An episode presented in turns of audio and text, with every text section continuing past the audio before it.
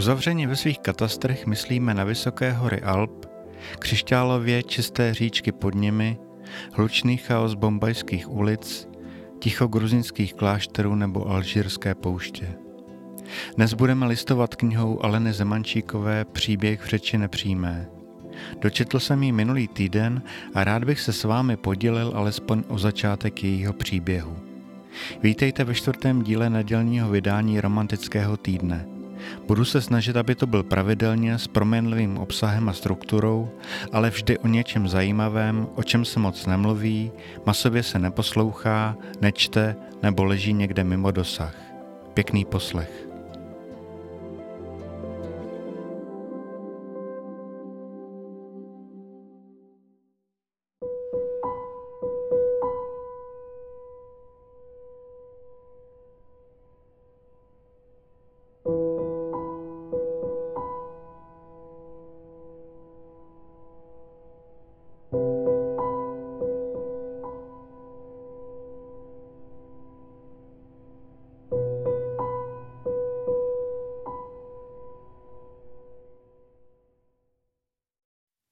Alena Zemančíková je česká spisovatelka, dramaturgině a rozhlasová redaktorka. Je autorkou tří rozhlasových her, natočila řadu autorských dokumentů a literárních pořadů. Vydala povídkovou knížku Bez otce, jednotlivé povídky v souborech Nech mě žít a ty, která píšeš, dětskou knížku Mařenka a Čenda a krátké texty v knize nazvané Značkování. Poslechněte si první část knihy Příběh v řeči nepřímé, která vyšla v roce 2015 v nakladatelství Větrné mlíny.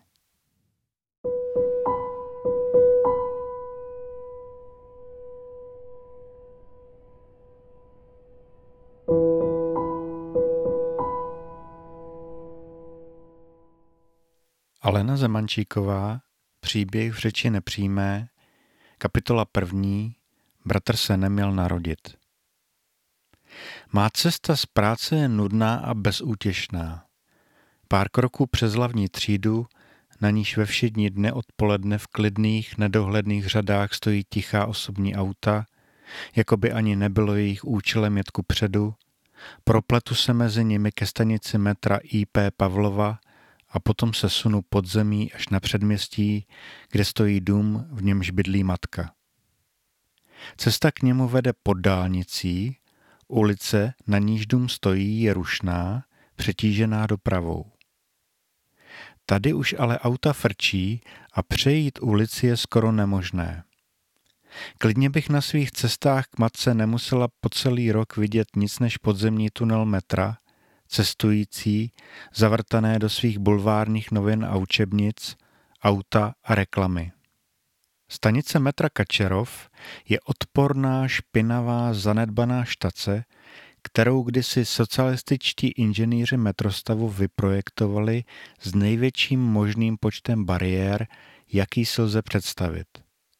K autobusům, na něž většina cestujících přestupuje, vedou schody dolů, podchod pod silnicí, schody nahoru, do metra schody dolů bez výtahu. Jen z metra nahoru jeden eskalátor, u něhož se tvoří fronta. Vrcholem architektury je jakési atrium, kde se v non-stop stánku prodávají noviny a cigarety a podle mého pozorování zejména v noci i lecos jiného, ilegálního. Předražená samoobsluha, stánek se zeleninou, jen v létě, a sympatický, vytrvalý a nepochopitelný stánek s ponožkami, punčochami a spodním prádlem. Kdo si to zrovna tady koupí? A přece tu stánek stojí, co pamatuju. Ve fontáně plavou odpadky, autobusy najíždějí jeden za druhým a cestující polikají výfukové plyny.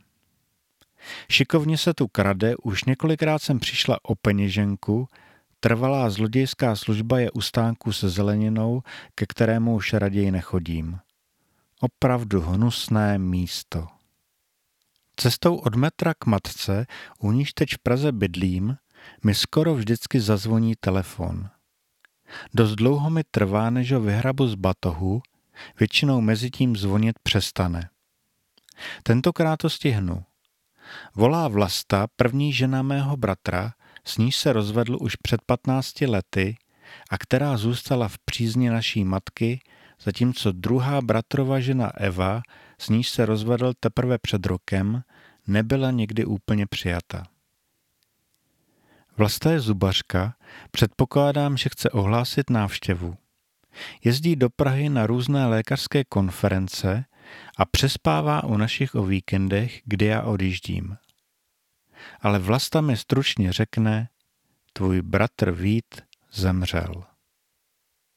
Zastavím se jen na chvíli a zase jdu dál tou hnusnou cestou pod dálnicí, kde v noci stává už dobře mi známý exhibicionista, přecházím na přechodu, kde skoro nikdy nesvítí prochodce zelená, míjím bazar, kde jsem si nikdy nic nekoupila a kde ve výloze vystavují nádobí, prádlo, nářadí i autodíly, Jdu kolem pekařství, kde mývali otevřenou v neděli v podvečer, když přivezli čerstvý teplý chleba a rohlíky, ale už to zabalili a o víkendu neotevírají vůbec. Zpráva mě zastihuje kousek od mámy na domu, kde ale nemůžu zalézt do svého pokoje a myslet věrně na svého bratra, jako jsem na něj myslela po celé svoje dětství, po všechny časy našeho odloučení, protože u matky žádný svůj pokoj nemám. Pracuji v Praze a jsem tu proto, že opouštím svého muže a jsem jim opouštěna a maskuju to prací. Jsem u mámy, jako bych byla malá, na území, kde vládne ona, jako vládla po celé moje dětství. Bydlím tu s pocitem provinění, který zaháním, ale on se usadil kolem žaludku a ozývá se stejně, jako když jsem klíčem na stužce na krku odemykala v dětství dveře od bytu a vcházela do předsíně, kde to už vonilo večeří, já jsem však nevěděla, na co se mi třeba přišlo a jaký průšvih mě v kuchyni čeká. To, jak žiju teď, se ale životu v dětství v ničem nepodobá. Už nemám nikde ochranu, se svými průšvihy jsem sama. Nevím si s tím rady a do toho mi přijde tahle zpráva. Vlasta neřekla, co se stalo a mě automaticky napadlo, že infarkt. Co taky jiného v téhle době plné stresu? Úředně bydlím v Plzni s Hugem, svým mužem a dcerou Magdalénou. Byt je malý, Magdaléna tam má na spaní palandu a pod ní svůj psací stůl. Všechno se musí skládat a rozkládat, jinak bychom se tam vůbec nevešli. Proto jsem si pronajala ve vedlejší ulici malý ateliér pracovnu. V ní spávám s Martinem. A v tomto pronajatém příbytku se v noci stala divná příhoda. Náhle mě probudila rána, venku už svítalo Vstala jsem a vidím, že na zemi leží rozbitý porcelánový hrneček, ve kterém stála svíčka od Vánoc, už hodně ohřelá. Nic víc jsem neviděla, nic, co by mohlo způsobit takový hluk. Bylo to divné, ale ještě na chvíli jsem vlezla do postele, zavřela oči a spala, než budu muset na vlak. Teprve po probuzení, až když jsem vylezla ze sprchy a pořádně se podívala po místnosti, jsem zjistila, že ve vitríně praskla skleněná polička pod tíhou knih, jež jsem na ní naskládala místo skla a porcelánu, které stejně žádné nemám. Knihy se sesuly ke středu a hrneček vypadl ven. Uklidila jsem to jen zběžně, vstala a šla na nádraží. A teprve teď, když se blížím k rodičovskému domu, mi dochází, že ve chvíli, kdy prasklo v knihovně sklo, volal můj bratr o pomoc. Byl určitě opilý, nejspíš se domů vrátil z tahu, který původně neměl v úmyslu.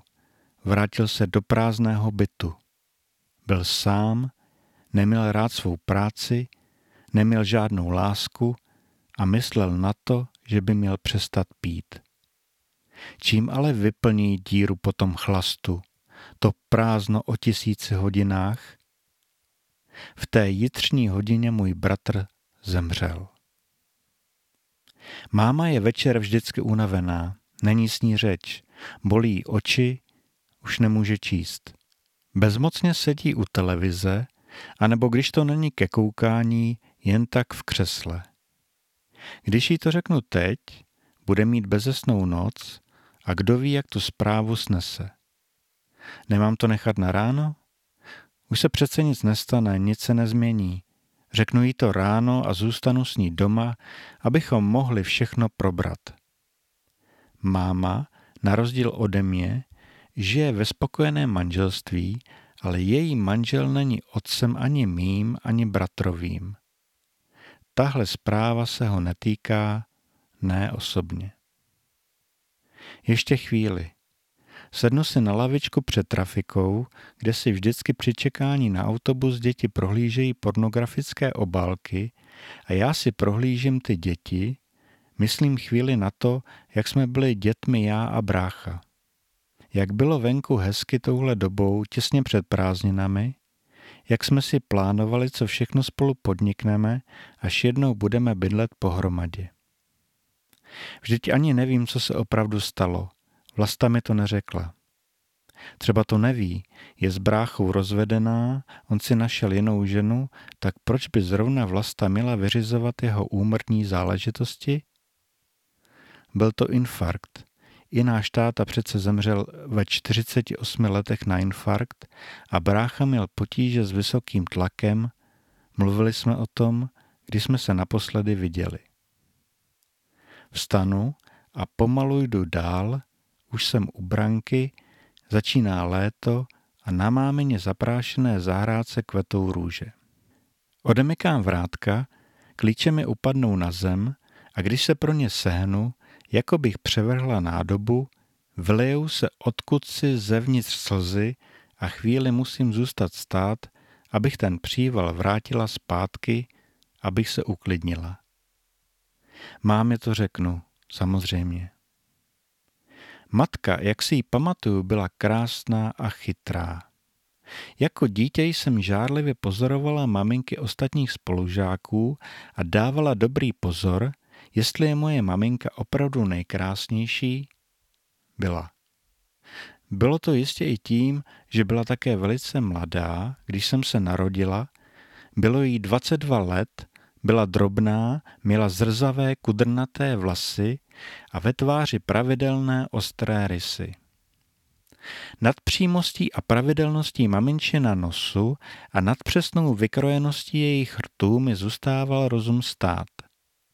Můj dětský nos byl trochu bambulatý a brzy na něm bylo patrné, že bude o něco delší než je hezké, mé dětské tělo bylo zavalité a neohrabané zatímco matka měla tělo tanečnice. Matčinou výraznou vlastností byla šikovnost a ona si na ní také zakládala. Šikovně dokázala v úplných začátcích naší společné existence v pohraničním okresním městě naložit na staré kolo několik pytlů šišek a ještě mě, asi čtyřletou, šikovně si počínala v ohrnutých holínkách v prádelně u velkého prádla a zrovna tak šikovně si vedla na zahradě. Náš život uměla zorganizovat účelně, zbytečnostmi se nezdržovala. Nemínila obětovat život starosti o jeho pouhý provoz. Chodila jsem do jeslí i do školky, ze školky jsem odcházela domů poslední, protože maminka vždycky napřed zašla z práce domů, zatopila a připravila večeři a teprve potom mě šla vyzvednout.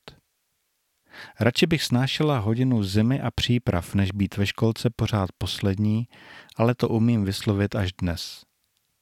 A také až dnes vím, že máma prostě chtěla být hodinu doma sama. Bydleli jsme spolu ve staré romantické vile po německém továrníkovi, bylo to sice přepichové bydlení, ale ne pro nás. Dům byl postavený pro domácnost se služebnictvem, v místnostech byla kachlová kamna, v kuchyni obrovský železný sporák, v koupelně měděný kotel na vodu a secesní dlaždičky, byla tam prosklená veranda a velká zahrada, ale to všechno vyžadovalo každodenní nepřetržitou péči a na tu matka neměla čas. Ani k ní nebyla ochotná. Stačilo, že skládala dvakrát ročně sama mnoho metráků uhlí. Ve vile jsme nebydleli sami, druhá rodina byla ovšem stejně chudá jako my, byl v ní sice muž, ale byl nemocný a žádné těžké práce v domě nevykonával. Zatímco matka obstarávala domácnost, zahradu a jídlo, hrála jsem si na půdě s kočkou nebo na zahradě s kytičkami. Pod mirabelkou kvetly bílé i fialové fialky, u plotu petrklíče, na louce vzadu za zahradou všechny možné druhy kvítí, z něhož se daly plést věnečky a z rozhrnutých krčích hromádek se daly dělat zahrádky. Sklízli jsme s mámou jablka ze starých stromů, malinká a žlutá s červeným líčkem. Moje úloha spočívala v tom, že jsem jablíčka ze staré kožené brašny, do níž je máma na stromě natrhala a spustila dolů po prádelní šňůře, jedno po druhém přendala do lísky. Máma seděla vysoko na stromě, na sobě měla plátěné kalhoty, bledě modré jako podzimní nebe nad námi, zrzavá hlava jí ve slunci plála a já jsem byla nevýslovně šťastná. Můj o rok mladší bratr s námi nebyl, ale o tom později. Když jsem jako dítě stonala, maminka se mnou nebyla doma, nemohla si to dovolit. Měla velice malý plat a táta, který s námi nežil, nám nepřispíval. Než šla máma do práce, připravila mi čaj a nějaké jídlo na kamna. Konvice syčela, já jsem si prohlížela knížky, čí jsem ještě neuměla, ale fascinovaně jsem zírala na potištěné stránky a v poledne matka přišla podívat se na mě, přiložit do kamen a dát mi oběd. Snášela jsem to dobře, těšila jsem se na ní, ale nevadilo mi být sama. Snila jsem v té staré vile o tom, že jsem dítě ze starého schudlého rodu, malá zakletá princezna, Odkud jsem to mohla znát? Snad z rádia, které sice skoro pořád hrálo budovatelské písně a utahanou taneční hudbu, zpívali k tomu Iveta Simonová a Milan Chladil, ale někdy přece snad vysílali nějakou hru nebo čtení, které mi krátilo můj osamělý čas. Protože jak jinak bych k tomu přišla, kde bych vzala inspiraci pro své snění? Taky večer jsem bývala sama doma. Matka měla na starosti venkovské ochotníky a knihovny, které vedly lidé v pohraničních obcích až po práci, takže čas od času odjížděla večer na cesty po okrese služebním autem. Nebála jsem se samoty, ale večer se ozývaly zvuky, které nebylo možno odhalit ani vypnout. Podivné syčení hrnce s vodou na kamnech, kamna vůbec byla zdatné domácí strašidlo, anebo vítr ve větvích jívy za oknem a kočky na zahradě. Čemu jsem rozuměla, toho jsem se nebála, ale tyhle noční zvuky byly nepochopitelné. V té době bylo v noci v chodově naprosté ticho a černočerná tma. Jednou před domem zastavila černá lesklá pragovka, služební auto okresního domu osvěty, už tehdy to auto bylo starožitnost, ale to jsem nevěděla. My jsme nikdy auto neměli a vůbec skoro nikdo neměl auto a z toho černého jakoby pohřebního vozu vynášeli moji maminku. Na nohou měla tlusté kostkované podkolenky, které by si nikdy sama neoblékla. Moje elegantní pražská maminka nikdy neslevila za své městské elegance. Byla zraněná, pod podkolenkou měla na kotníku velkou krvavou ránu, přátelé, kteří ji přinesli, se ale smáli a mluvili o nějakých kamnech. Lekla jsem se, co bude se mnou, ale ukázalo se, že inspekce ve venkovské knihovně zahrnovala také stěhování kamen a ta spadla mojí mamince na nohu. Snad ji nemá zlomenou. Neměla. Jen se jí zničily tenkrát tak vzácné punčochy, a musela si od paní knihovnice vzít ty strašné podkolenky. Maminku položili v pokoji na kanape, Mohla jsem vstát a účastnit se děje. Nohu jí ošetřoval jako v té doktorské pohádce takový štíhlý pán s šedivými hustými vlasy. Odborně křížil obinadlo před tím, než pruh gázy roztrhl podél a zavázal na úzel. Potom se společnost ještě chvíli zdržela, někdo uvařil čaj, mě někdo neposílal spát a tak jsem poslouchal, jak mluvili nejen o těch kamnech a knihovně, ale i o divadle a o různých lidech, jejichž jména mi byla povědomá z rádia. Pak odešli a já jsem s mámou usnula na jedné posteli. Nic horšího než tento úraz se nikdy nestalo. Když máma odjížděla do Prahy, nechávala mě u známých a jednou dokonce dva dny v dětském domově. Nebrala jsem to jako velké příkoří. Uznávala jsem nutnost těch odjezdů a protože jsem nerada jezdila tu dálku vlakem, ani jsem maminku nepřemlouvala, aby mě vzala sebou. Milejší mi ovšem bylo, když mě u nás doma měly na starosti mladé a svobodné máminy přítelkyně. S těmi byla zábava a hry, které s mámou nebyly, tyhle dobrodružné dívky vesele trávily své mládí v pohraničním okresním městě na počátku 60. let 20. století. Jednou jsme uspořádali výstavu mých výkresů a našpendlili je na klavír. Obě, mámina kamarádka Milena i já, jsme se pak divili, když se máma vrátila a neměla radost. Nechápala jsem, proč se jí to nelíbí, až jsem se dozvěděla, že na piano se nesmějí připínáčky přidělávat výkresy. Nepochopila jsem ale proč, když bylo celé odřené a z bazaru. Milena, která pak ostatně emigrovala do Anglie, ovšem nebyla slečna z Prahy, ale od někud z ústí nad Labem a celkem nic jí nebylo svaté, rozhodně ne nábytek. Přitom na ten klavír uměla hrát, zpívali jsme spolu Sluníčko, sluníčko a malé kotě spalo v botě. Chodili jsme spolu nakupovat a já jsem si divila, proč, když jdeme kolem vojáků, oni hvízdají, až mi Milena řekla, že to znamená, že jí balí. Ohromně mě bavilo, co jim odpovídala a přála jsem si, abychom spolu chodili pořád nakupovat nebo na procházky kolem hotelu Český les, kam vojáci chodili na pivo, ale Milena o vojáky nestála. To se mi líbilo taky. Byla jako moje starší sestra, byla skvělá. Plot kolem naší zahrady byl zřícený, spolu se sousedy jsme ho postupně pálili v kamnech. Po silnici nic nejezdilo, hrávala jsem si v zahradě a klidně a bez dovolení vycházela do údolí řeky Mže, kde byly lávky a cestičky, zbytky výletní trasy do osady Svatá, k hospodě a romantické jízdárně knížete Vindyškréce. V zámeckém parku naproti kvetly konvalinky a byla tam jezírka porostlá zeleným žabincem. V květnu všude vonily šeříky a v červnu lupina vlčí bob, převážně fialová, ale také růžová, bílá a oranžově žloutlá. Toulala jsem se a někdy jsem se trošku ztratila.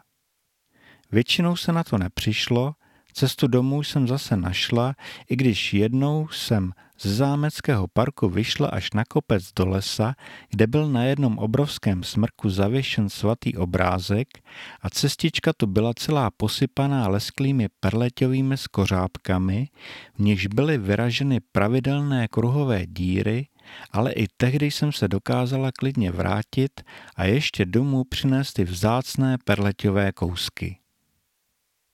Jen jednou mě máma hledala na kole všude možně v obavě, jestli jsem nespadla do řeky. Nespadla, tak nešikovná jsem přece nebyla, abych padala do řeky.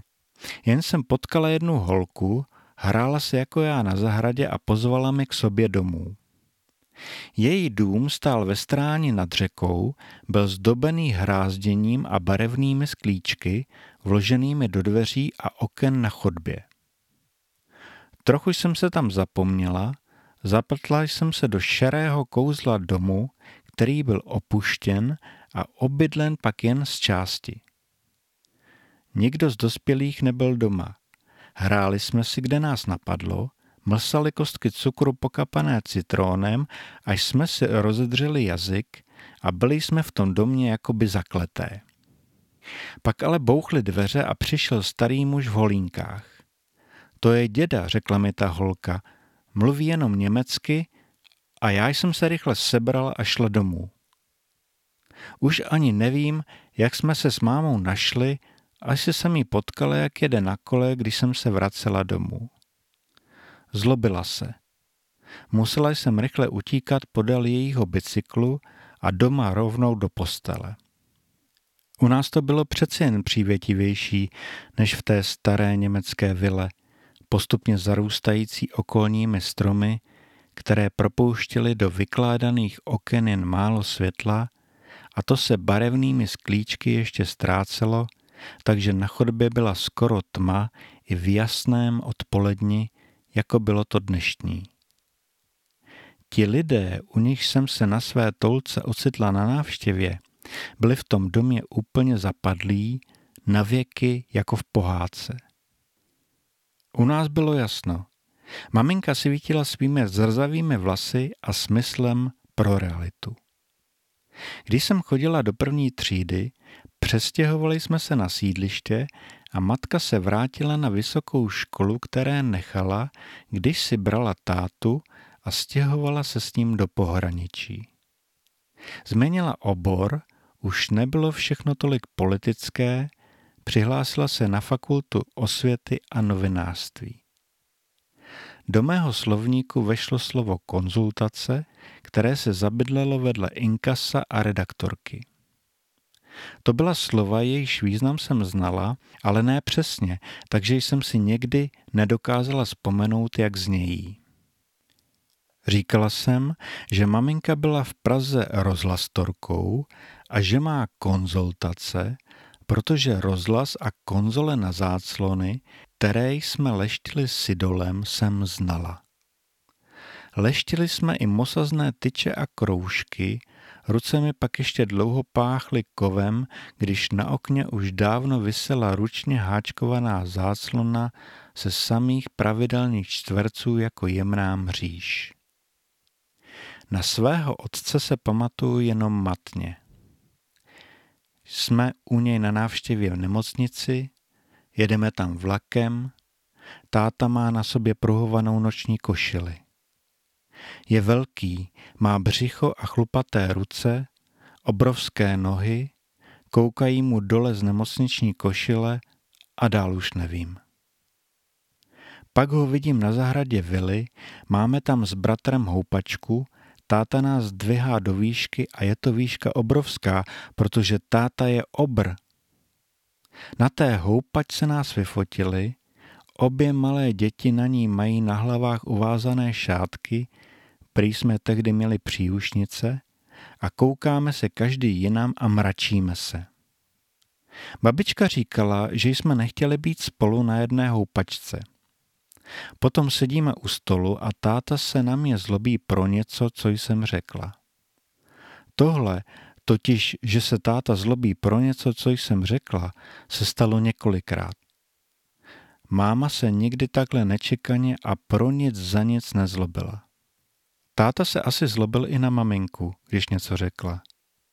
Pak už jsem tátu výdala jenom u plzeňské babičky, kde jsme se scházeli s bratrem, poté co se rodiče rozvedli a nás si rozdělili. Můj otec byl starší než maminka, nemocný, co pamatuju od nás odloučený, velký, urážlivý, tlustý, se spoustou kudrnatých černých vlasů. Jednou později u plzeňské babičky, když spal, jsem mu koukala zezadu na hlavu a s překvapením zjistila, že má na temeni malou pleš. To se dalo vidět jen v leže, ve stoje mu při jeho obrovské výšce nikdo na temeno hlavy nedohlédl. Odchod mých rodičů do pohraničí byl odvážný čin, který matka vzala vážně a můj otec brzy vzdal. Okresní soud v Chodově rozhodl v roce 1961 o rozvodu mých rodičů. Od výroku o vině se upustilo. Navrhovatelka byla máma a do péče jsem jí byla svěřena já, odpůrce byl táta a do péče dostal bratra a povinnost platit na mě měsíčně stovku. Píše se tam také, že podle paragrafu 30 o rodinném právu může soud zrušit manželství, jestliže mezi manželi nastal z důležitých důvodů trvalý a hluboký rozvrat, to je objektivní stav, při němž manželství neplní svoji společenskou funkci, příčí se zásadám socialistické morálky a není proto již pro společnost žádoucí. Zvláštní dikce socialistického práva. Jako důvod se uvádí naprosté vzájemné nepochopení pro práci toho druhého, jako důkaz to, že táta ze společné domácnosti odešel. V době, kdy se rodiče rozváděli, už spolu nežili a o nepochopení pro práci šlo jednoznačně u táty, který, ale nevím, co chtěl, jeho povahu odvozuju jenom z povahy bratrovi a své a co se mu nelíbilo na mámě, bylo asi přesně to, v čem byla dobrá. Docela chápu, proč se rozešli, ale už se nikdy asi nedozvím, proč se vzali. Svatbu měli v Přimdě v říjnu roku 1954. Co táta čekal o takové ženy jako moje máma? Že s ním a s houfem dětí bude budovat socialismus pohraničí, kde doufal najít lepší zaměstnání, než k jakému měl kvalifikaci i schopnosti? O dětech, tedy o mně a mém bratrovi Vítkovi, který byl o rok mladší než já a narodil se nedonošený v létě, kdy maminka měla infekční žloutenku, se dohodli. Aby byla spravedlnost, rozdělili si nás. Tohle uspořádání bylo v době, kdy se to stalo tak neobvyklé, ba nenormální, že ani nedokážu pochopit, jak to mohl soud takhle rozhodnout. Rodiče se asi opravdu velice potřebovali rozvést, když pro svůj vlastní klid nedbali na to, co je dobré pro nás, když se dokázali dohodnout možná na jedné jediné věci, jež byla pro nás ta nejhorší. A tak jsme s bratrem vyrůstali odděleně a vrátili se k sobě, až když táta ve svých 48 letech umřel. Když přicházím večer z práce k mámě a jejímu muži, který je s ní už tak dlouho, že jejich společné žití umožňuje, abych jim říkala naši, pozdravím v obývacím pokoji. Jdu až blízko k mámě, protože televize hraje nahlas a já ji nechci svým pozdravem překřikovat. Máma hlasitost nesnáší, i když poslední dobou někdy sama zbytečně zvyšuje hlas. S bráchou jsme byli už jako děti napomínáni, ať neřveme, a my jsme neřvali, jen v rozčilení a zaujetí zvyšovali hlas. Bylo to rodové, dělali jsme to oba, ačkoliv jsme spolu nevyrůstali. Jdu tedy mámu pozdravit, zvedá se z křesla a přemysťujeme se do kuchyně. Tam má matka na kredenci své tenké cigarety, kouří jen výjimečně a po půlkách. Můj příchod je záminkou si zapálit, kouříme spolu. Řeknu to, že bratr zemřel. Matka se zeptá, nač já jsem se nezeptala, když mi telefonovala bratrova bývalá žena Vlasta. Jak zemřel? Na co? Říkám, že snad na infarkt, ale beru svůj mobil a volám Vlastu zpátky. Teď už to dokážu, když mám vedle sebe matku. Proč vlastně vyřizuju celou tu věc s bratrovou bývalou ženou, která přece bydlí jinde než on, jak to, že zpráva nepřišla z Chodova, z města, kde žil?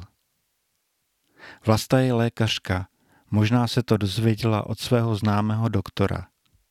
Telefon zvoní, už je dost pozdě, možná, že Vlasta už spí, jako všichni doktoři ráno brzy vstává. Zvedla to. Jak to víš, ptám se. A jak to bylo? A Vlasta odpovídá, byli tady od policie. Tvůj bratr spáchal sebevraždu.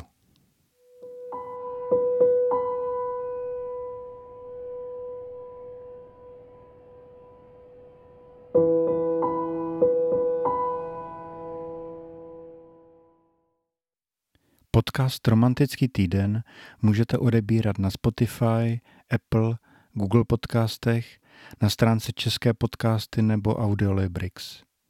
Pokud chcete pravidelně dostávat můj novinkový romantický týden, všechny informace najdete na webu www.rogner.cz. Děkuji, že posloucháte a čtete.